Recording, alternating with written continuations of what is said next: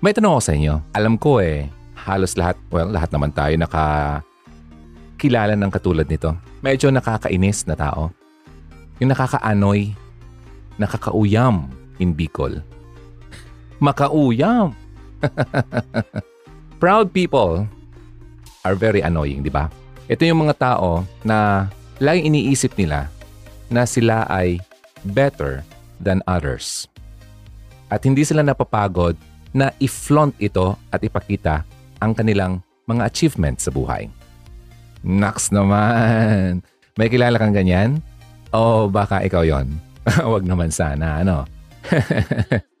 Worse, ay nako, sila ay aggressive kung malagpasan mo ang kanilang shine. Ang term siya ay ma-outshine mo siya. Hindi niya kaya itong tanggapin. Hindi pwede. Ako dapat ang sikat. Ah? So, kung hindi mo gusto ang mga katulad nito, ang tawag sa kanila ay prideful people. No. Well, kung hindi mo sila gusto, you have to be careful not to be like them. Para naman hindi ka matulad sa kanila na napaka-annoying. Walang gustong makisama sa iyo. Walang gustong makipagtrabaho sa iyo. Di ba? Kung pwede nga lang. So, kailangan mong i-evaluate ang sarili mo from time to time para naman sigurado ka na hindi ka sa katulad niya. Okay? So, if you are struggling and gusto mong maging uh, humble at gusto mong maalis yan sarili mo, may mga dapat kang gawin. But first, kailangan muna nating i-identify kung ano ba ang mga signs ng isang prideful na tao. Okay? Kung paano mo ito ma-identify upang maiwasan mo rin na maging katulad niya. Ayos ba? Ah, sige, maganda to. Now, isa sa mga signs ng isang prideful na tao para maintindihan mo siya, kailangan mo siyang i-evaluate at i-compare mo sarili mo para makaiwas ka. Number one, iniisip mo na ikaw ay humble. Imagine ano, isa pala sa mga signs na proud ka ay iniisip mo na ikaw ay humble. Hindi mo iniisip at nagre-refuse ka na i-admit sa sarili mo na may struggle ka sa pagiging prideful. Iniisip mo na ikaw ay humble. Imagine that. Isa pala sa mga signs na ikaw ay proud is that you refuse to admit na nag-struggle ka with pride. See? Therefore, tinatawag mong sarili mo na I'm humble. It says here na it's actually false humility. Hindi totoo. So to avoid this, you should stop telling yourself or other people that you are humble. Humble kaya ako. Kasi if that is true, then let other people acknowledge that. Sila ang hayaan mong magsabi niyan sa iyo. Hindi ikaw ang magsasabi niyan. Okay? So number two, hindi mo ina-accept ang mga constructive criticisms. Mm. So proud people ay meron silang hard time na tanggapin ang mga failures sa buhay. Sa ganitong dahilan, they refuse to be corrected. Ayaw nila yung kinokorek sila. Kapag nakita mong mali siya, ayaw niyang tanggapin. Kapag sinabi mong mali siya, hindi pwede. Ako yung tama. They are offended whenever their behaviors or outputs, yung mga ginawa nila, are being scrutinized. Kapag pinapansin at inaayos, na-offend sila dyan. Yan po ang isa sa mga signs na ang taong yan ay prideful. So instead of being insulted, magpasalamat ka kapag ang ibang tao ay kinukorek ka. Dahil makakatulong yan sa iyo para mag-improve ka. But remember, hindi ka naman perfect, okay? So nobody is. Next sign na ikaw ay prideful, lagi kang gusto mo na nasa center of attention. Laging nasa limelight. Laging pinapansin. Laging ina-appreciate. Okay? Feeling mo na papaligiran ka ng buong universe. Lahat ng tungkol sa mundo ay tungkol sa iyo. Oh? May kilala ka bang ganyan? ako meron. Dapat, feeling niya lahat ng tao ay tignan siya, pansinin siya, at pakinggan siya. May kilala akong ganyan nga eh. Malala na yung sakit, ganun pa rin. Walang pagbabago. So, lagi siya ang tama. So, kung ikaw ay nandito, oras na para tigilan mo na yung ilusyon mo yan. Ilusyon mo that everyone adores you. Huwag mong isipin na mas importante ka kaysa sa ibang tao. Instead, try living a low-key life. Maging low-key ka lang. Magpakumbaba. Next sign. Isa sa mga signs na ikaw ay prideful. Oh, masyado kang vain patungkol sa iyong itsura. That pride is creeping into you. So in connection dun sa nabanggit ko kanina, vanity, ah, yung vanity makes you flaunt your beauty. Hoping na lahat ng tao ay ma-admire ka. See?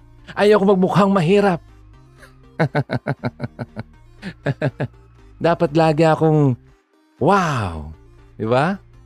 Lagi kong mapapawaw yung mga tao sa paligid ko. Mm. So, isa pala yan sa mga signs na ng isang prideful. So, alam mo, okay lang naman to take good care of yourself at evaluate mo yung mga motive mo for being attractive. Okay lang naman yun, di ba? Kaya lang, if it draws attention to yourself, gusto mo ikaw lang lagi ang napapansin, malamang ito na talaga yung tamang panahon para i-reorient mo yung sarili mo about yung totoong kagandahan. Alright! Sana naman ay may natutunan ka kahit papano. First four pa lang yan. Maraming salamat sa mga kaka-join lang pinag-uusapan natin ang pagiging prideful at paano ito maiwasan. Next time, hindi mo gustong i-associate ang sarili mo sa mga hampas lupa. Talagang pumipisik-pisik pa yung laway. Hampas lupa. mga ordinary people o mga unpopular beings. Ayaw mong makisali dyan, di ba? So, halimbawa, whenever you go out sa isang event, kaninong mga tao ka ba nakikipag-associate? Kaninong mga klasing tao ka ba gustong makisabay at makiupo na kasama sila? Hmm. Hinahanap mo ba agad-agad yung mga taong sa tingin mong mukhang mayaman? Yung mga mukhang saucy? Yung mga elite? Hmm. Kasi deserve mo, iniisip mo eh, I deserve this. I deserve to be dito sa mga taong ito, sa mga profesional, sa mga first-class citizens. Ayoko makipag-hangout sa mga low-class, mga low-level people. Meaning, kapag ganyan ka, nako, prideful ka. So, how to get rid ng ganitong klasing attitude? Maging equal ang pag-treat mo sa mga tao. Make friends. Hindi dahil sa kanilang social status but yung sincerity ng isang tao patungkol sa iyo. Gaano ba siya kasinsir sa iyo? Associating with people na walang title na naka-attach sa kanilang mga pangalan, hindi po yan makakapagmukha sa iyong cheap.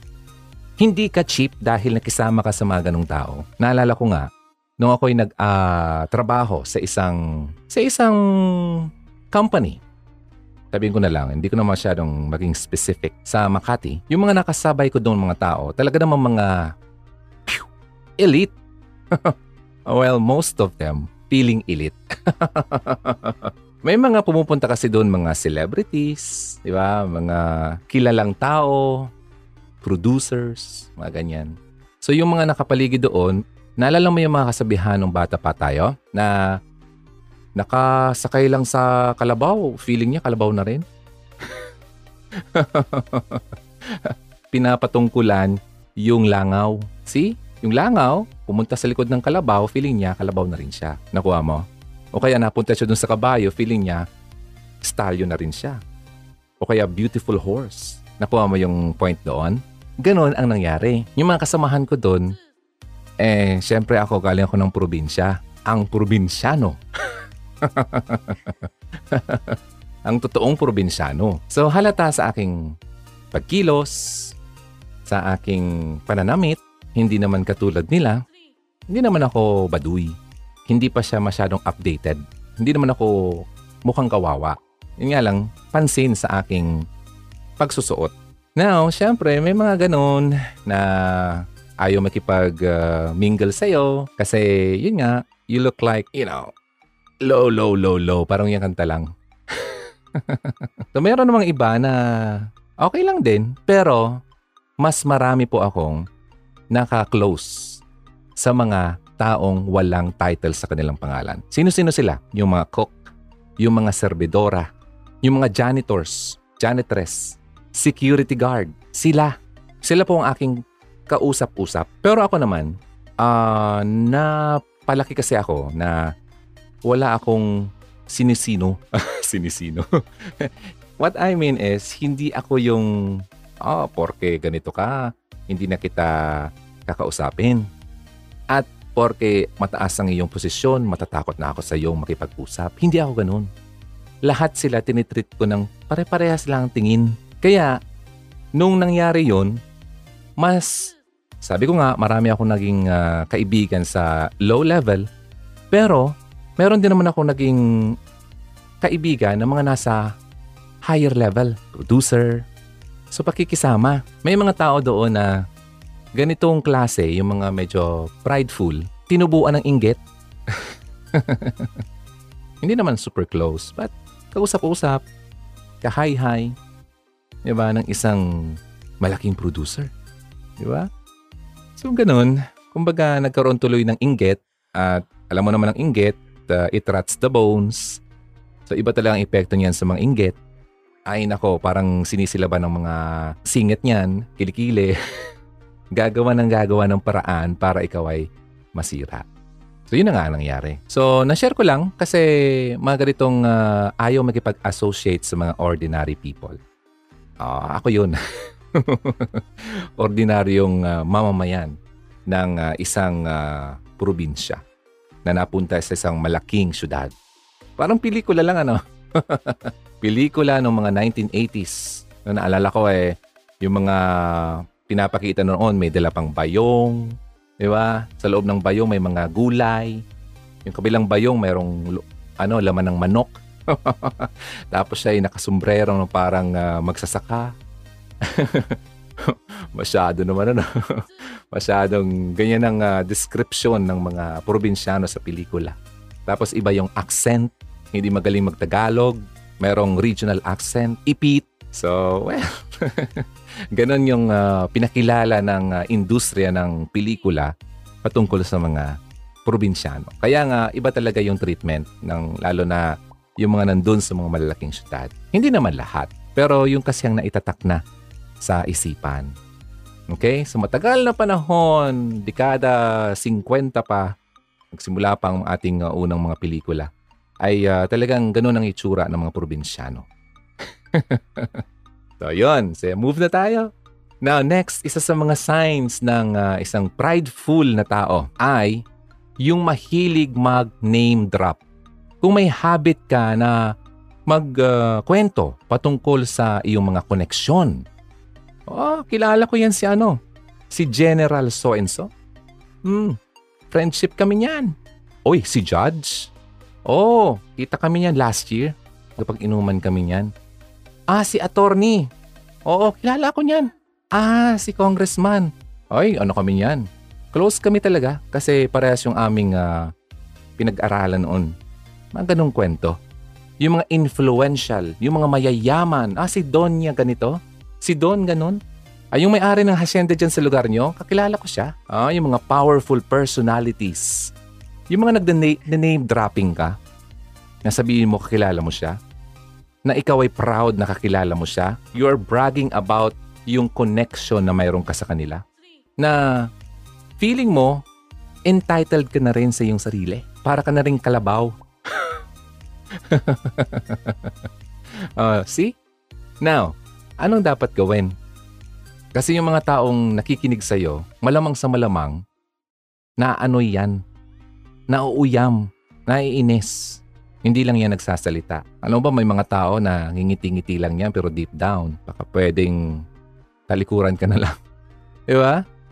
So kung ina-admit mo na, na nag-struggle ka sa patungkol sa katulad nitong gawain, maging conscious ka na kontrolin mo ang sarili mo from talking too much. Too much talking. Less talk, less mistakes. Yan ang punta tandaan natin. Okay, yung mga taong madadadaldal, ay lako, nako, nako, prone yan sa pagkakamali. Yung mga nauuna yung dila bago yung pag-iisip, nauuna yung salita bago pag-isipan ng sasabihin, yan po yun. Okay, next.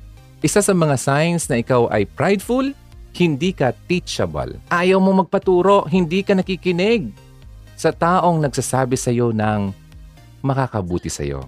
Isa po yan sign ng pride.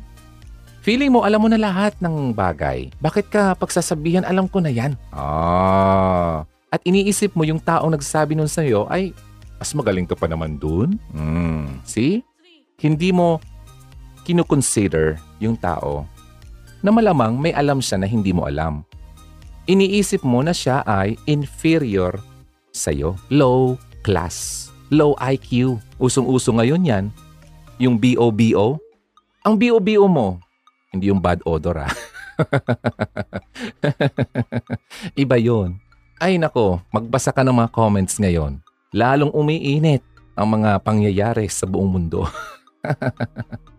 Yung mga dating magkakaibigan ay nag-unfriend na. Hmm, nakalimutan na yung mga pinagsamahan. Di ba? Dahil lang sa mga pangyayari sa paligid. Wala na, kinalimutan na. So, alam mo ba, if you are not teachable, isipin mo, ang pagiging teachable at pagkakaroon ng teachable heart ay isa sa mga traits ng pagiging, ano, humble. Okay? Sabihin nating mas magaling ka nga, mas mataas ang iyong pinag-aralan kaysa yung taong nagsasabi sa iyo ng isang bagay, yung isang lesson na dapat mong malaman. Make sure na magpakita ka pa rin ng respeto. Makinig ka. Listening. Listen, listen, listen. Sabi nga ng isang pinapanood kong uh, uh, webinar patungkol sa acting. Hoy, nanonood. Hindi, isa kasi yan sa mga gusto kong mga topics uh, production, mga ganyan. So, nanonood lang. Sabi niya, isa sa mga best na pwede niyang masabi, tip, kumbaga, ay yung makinig. Learn how to listen attentively. Kasi kung iniisip mo lang lagi yung iyong script, kung ano yung sasabihin mo and you are not listening sa iyong kausap, like when you are acting, di ba? Lights, camera, action! Hindi mo pinapakinggan yung sinasabi ng iyong kausap, kasi naka-concentrate ka lang sa iyong sasabihin, yung script mo, ay hindi mo maipapakita ng tama, okay? Ng natural na reactions ng iyong mga mata kung ikaw ay masyadong nakatakip yung mga tainga. Wala, ang pangit. Ang pangit nun sa screen. Okay? Kasi yung halata yun eh, na hindi ka nakikinig. Now, ito naman, show respect by listening attentively. And try not to cut him or her off. Hindi yung, ah, alam ko na yan, huwag mo na yan sabihin. Matal ko na yan alam. Di ba? Let him or her finish. Kapag ginanon mo yan, ibig sabihin ang yabang mo talaga. Wala lang gusto talaga magkapag-usap sa'yo kapag ganyan ka. Okay? So next, you don't listen to others' advice. Parehas lang halos ng uh, not having a teachable heart. Prideful people are also stubborn. Tikas ng ulo. Sabi ko nga, alam na niya lahat. So dinidisregard niya yung counsel ng ibang tao. Di ba? Kaya nga ako, sa akin lang. Sinabi mo na, nagtanong, DJ Ron, anong dapat kong gawin? Ganyan, ganyan. Sinabihan mo, ikaw pang masama. Nagtanong ka pa. Di ba? So, kung humihingi ka ng uh, counsel, ay, nagpapa-counsel ka, learn to listen, okay? maging humble ka. Huwag mong i-brush off yung advice ng mga tao. Especially yung mga parents mo. Ay nako, maraming kabataan ngayon na masyado ng matitigas ang ulo. Hindi na nakikinig sa magulang. Feeling nila, alam na nila, lalo pat yung mga magulang hindi naman talaga nakapagtapos. Feeling nila, nasa college na sila. Eh, ang tali-talino na nila. Talaga lang, sure ka, Sigurado ka, iho, iha. Baka naman, hindi mo pa alam yung kasabihan na papunta ka pa lang, pauwi na sila. Tapos sasabihin nila, ba't hindi tayo nagkasalubong? Isa na namang pagiging prideful na sagot. Eh, iba kasi yung dinaanan mo, kaya hindi kayo nagkasalubong. Pero pauwi na rin sila. Okay? So makinig sa mga elders, sa mga nakakatanda, at kung sino man, kahit na mas younger sa iyo, kung may mas maganda namang siyang pananaw patungkol sa isang bagay na makakabuti sa iyo, pakinggan mo. So, i-renew mo yung character mo by starting to listen to your parents or yung mga mature people na nakapaligid sa iyo. Kahit na mag-disagree ka man sa kanilang mga sinasabi, i-weigh in mo pa rin. I-weigh mo yung decision mo against doon sa sinasabi nila. Okay? Try to ano, receive pa rin. Kasi yung feeling mo na alam mo na, yung pala, hindi naman pala. Magkakaroon ka ng realization, ay oo nga pala, no, mali ako. Tama pala siya. Okay? So next na sign na ikaw ay prideful. Hmm, ayaw mo yung ma, maunahan ka, masurpass ka ng kahit na sino. Iniisip mo na lahat sila ay threat sa'yo. Sa posisyon mo, sa karera mo, sa kasikatan mo, sa success mo. Yan po ay pride. Yung mga achievements mo ay pumunta na sa utak mo, sa ulo mo. Iniisip mo na you should always be the number one. Ayaw mo maging number two. The next best, ayaw mo. So kapag may nakilala kang tao na potensyal na matalo ka at maunahan ka nga, kinukonsider mo sila na rivals. Ayaw mo nun. Yan po ay isang ugali ng isang prideful. Competition ay healthy lang yan kung nakikipag-compete ka sa iyong sarili. Yung dati mong ikaw.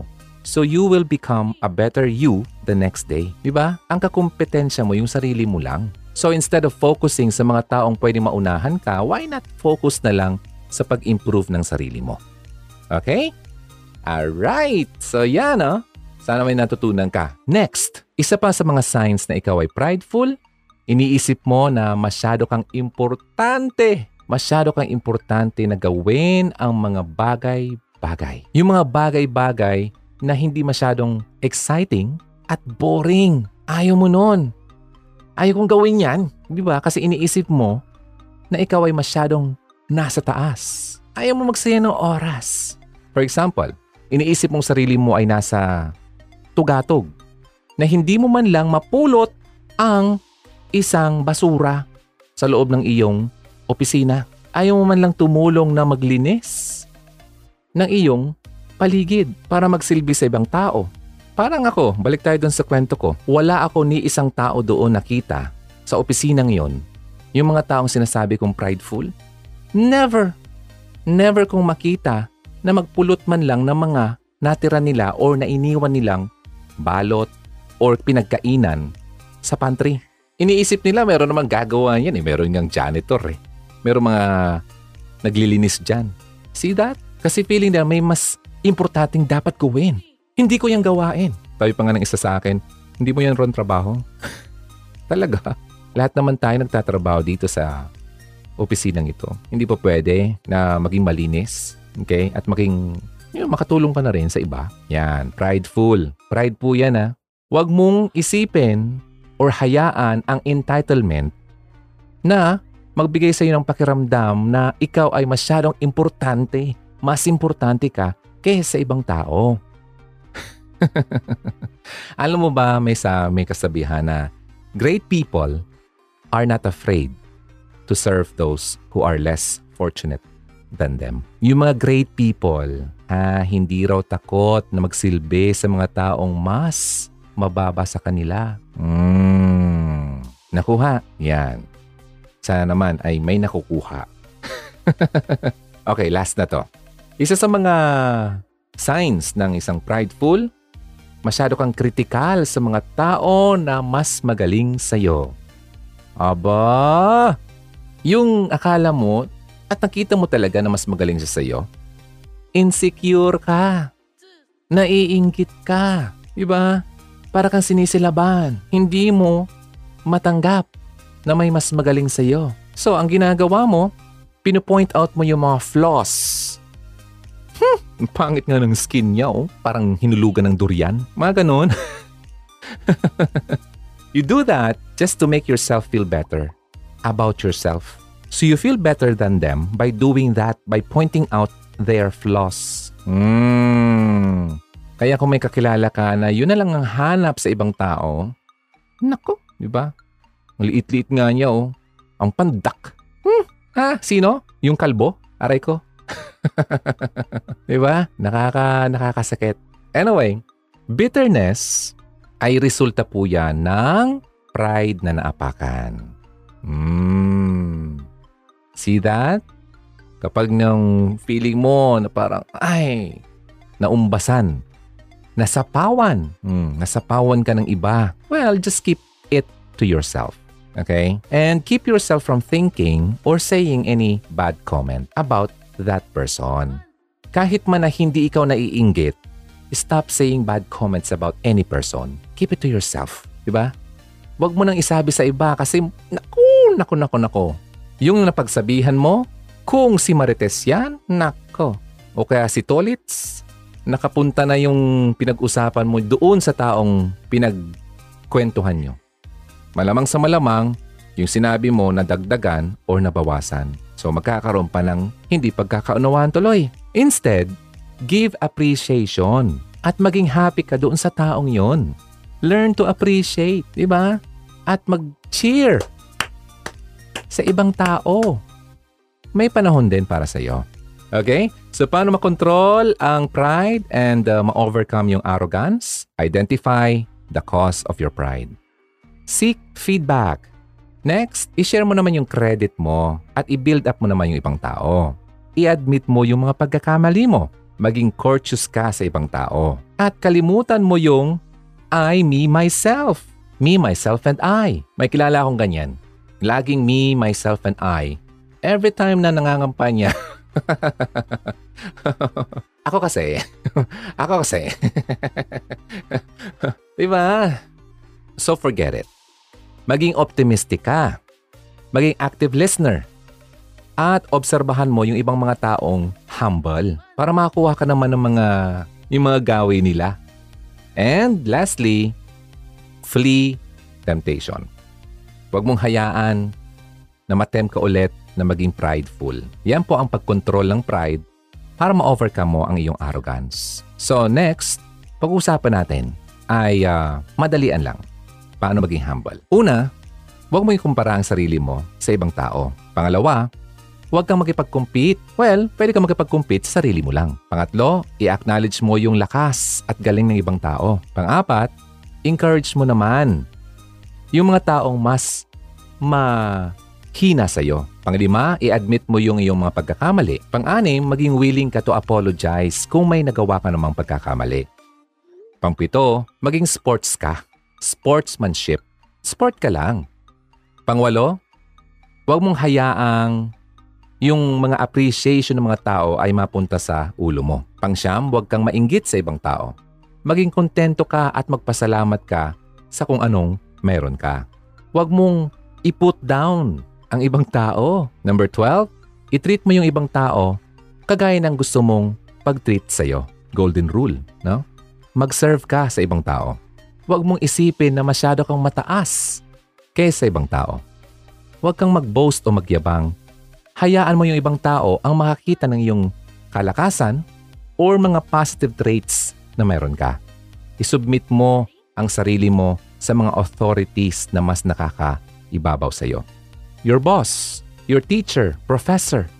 Ganon. 19, makipag-associate ka sa mga weaker or mga taong mas pababa sa iyo. Number 20, lagi magpasalamat sa lahat ng mga taong nagsisilbi sa iyo kahit man ito'y maliit na bagay.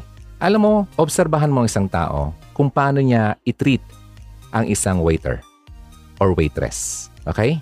Kapag nag-order kayo, ano ba, nagkipag-date ka? Tignan mo kung paano niya i-treat. Nagpapa-thank you ba siya?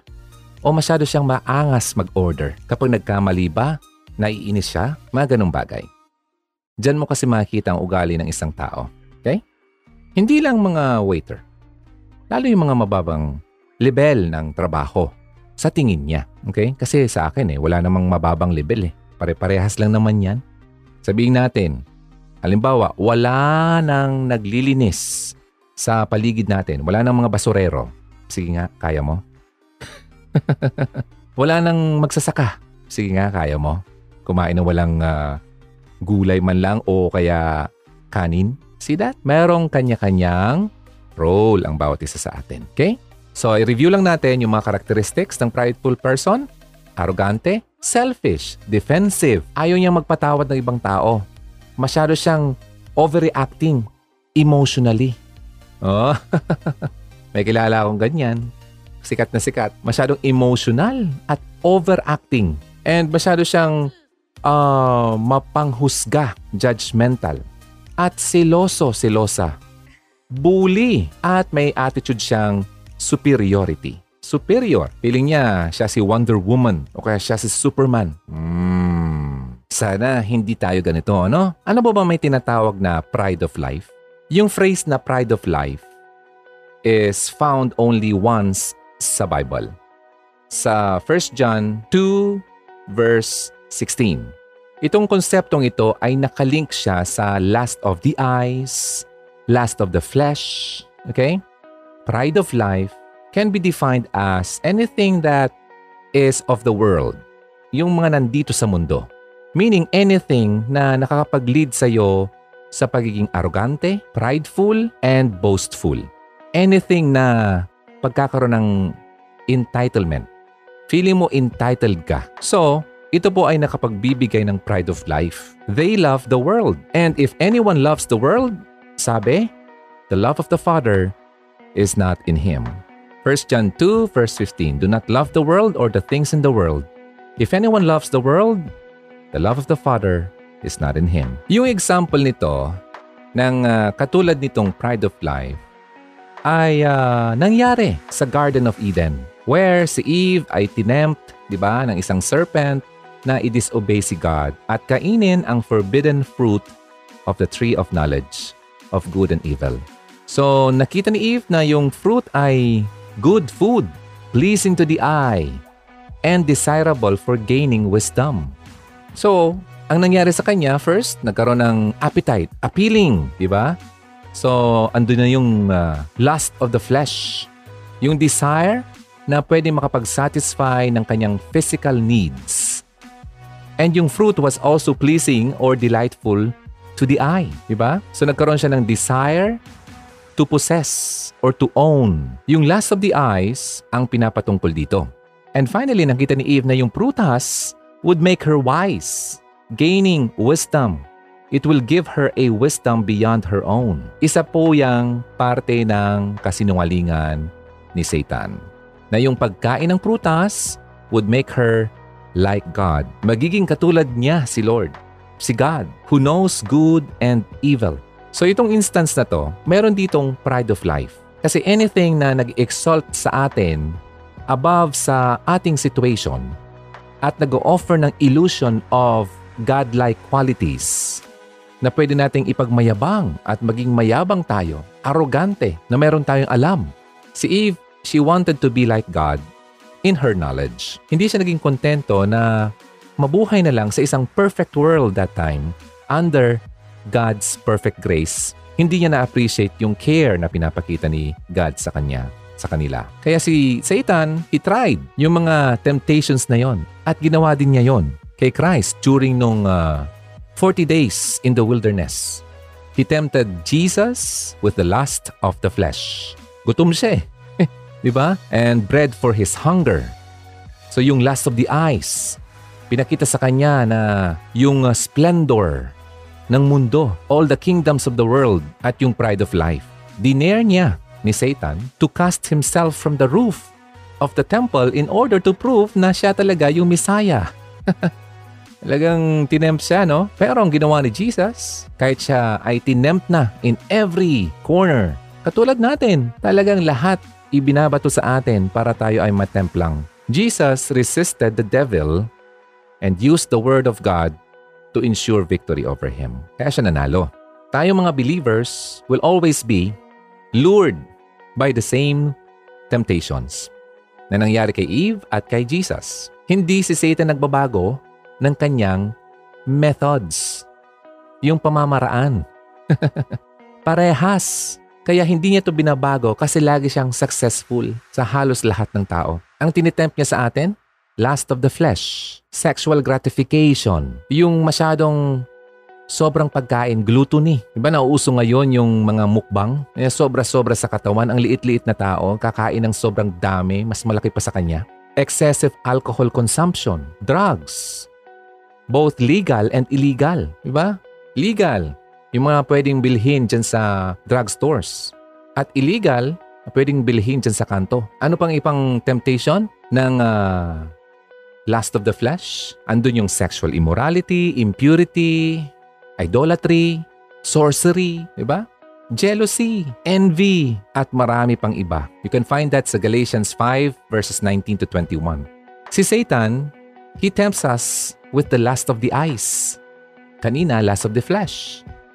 Ngayon naman, lust of the eyes. Anything, like yung topic natin last time, accumulation, endless accumulation of stuff na hindi naman natin kailangan. We fill our homes, yung mga garahe natin, wala ng space.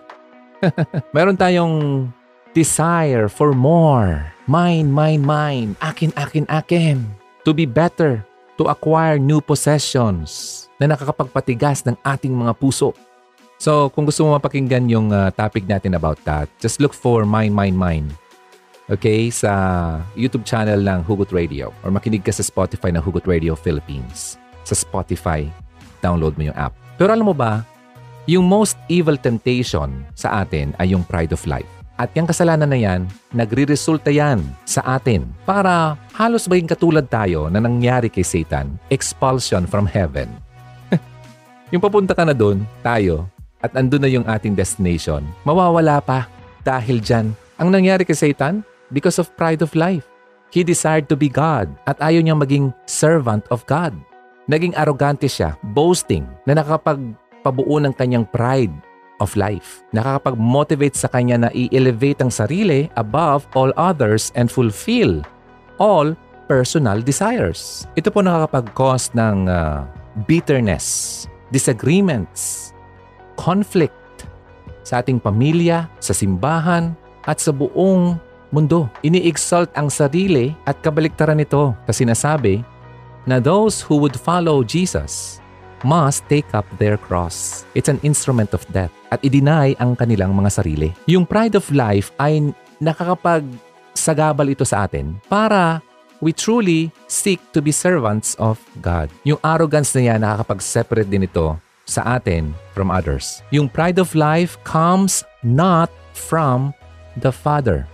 Hindi ito galing sa Kanya, but from the world, worldly. At ito po ay namumugad sa mundo. But those who resist and overcome yung temptation ng pride of life do the will of God. At alam mo ba, the man who does the will of God lives forever. And the world is passing away along with its desires. But whoever does the will of God abides forever. So, my forever, if you do the will of God. Okay, Hans? Maraming salamat. Sana may natutunan tayo patungkol sa pagiging prideful at kung ano nga ba talaga ang cause nito. At sino ang nakakapag-push niyan sa atin at ano dapat nating gawin. Maraming salamat sa pakikinig, maraming salamat sa pagstay sa halos ang oras ng ating pinag-usapan. Ako po si Ron ng Hugot Radio.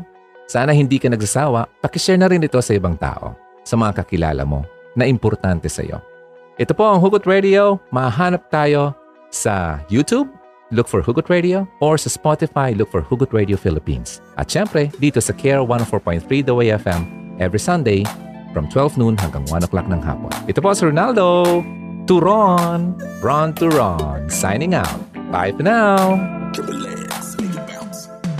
Halina't makihugot na.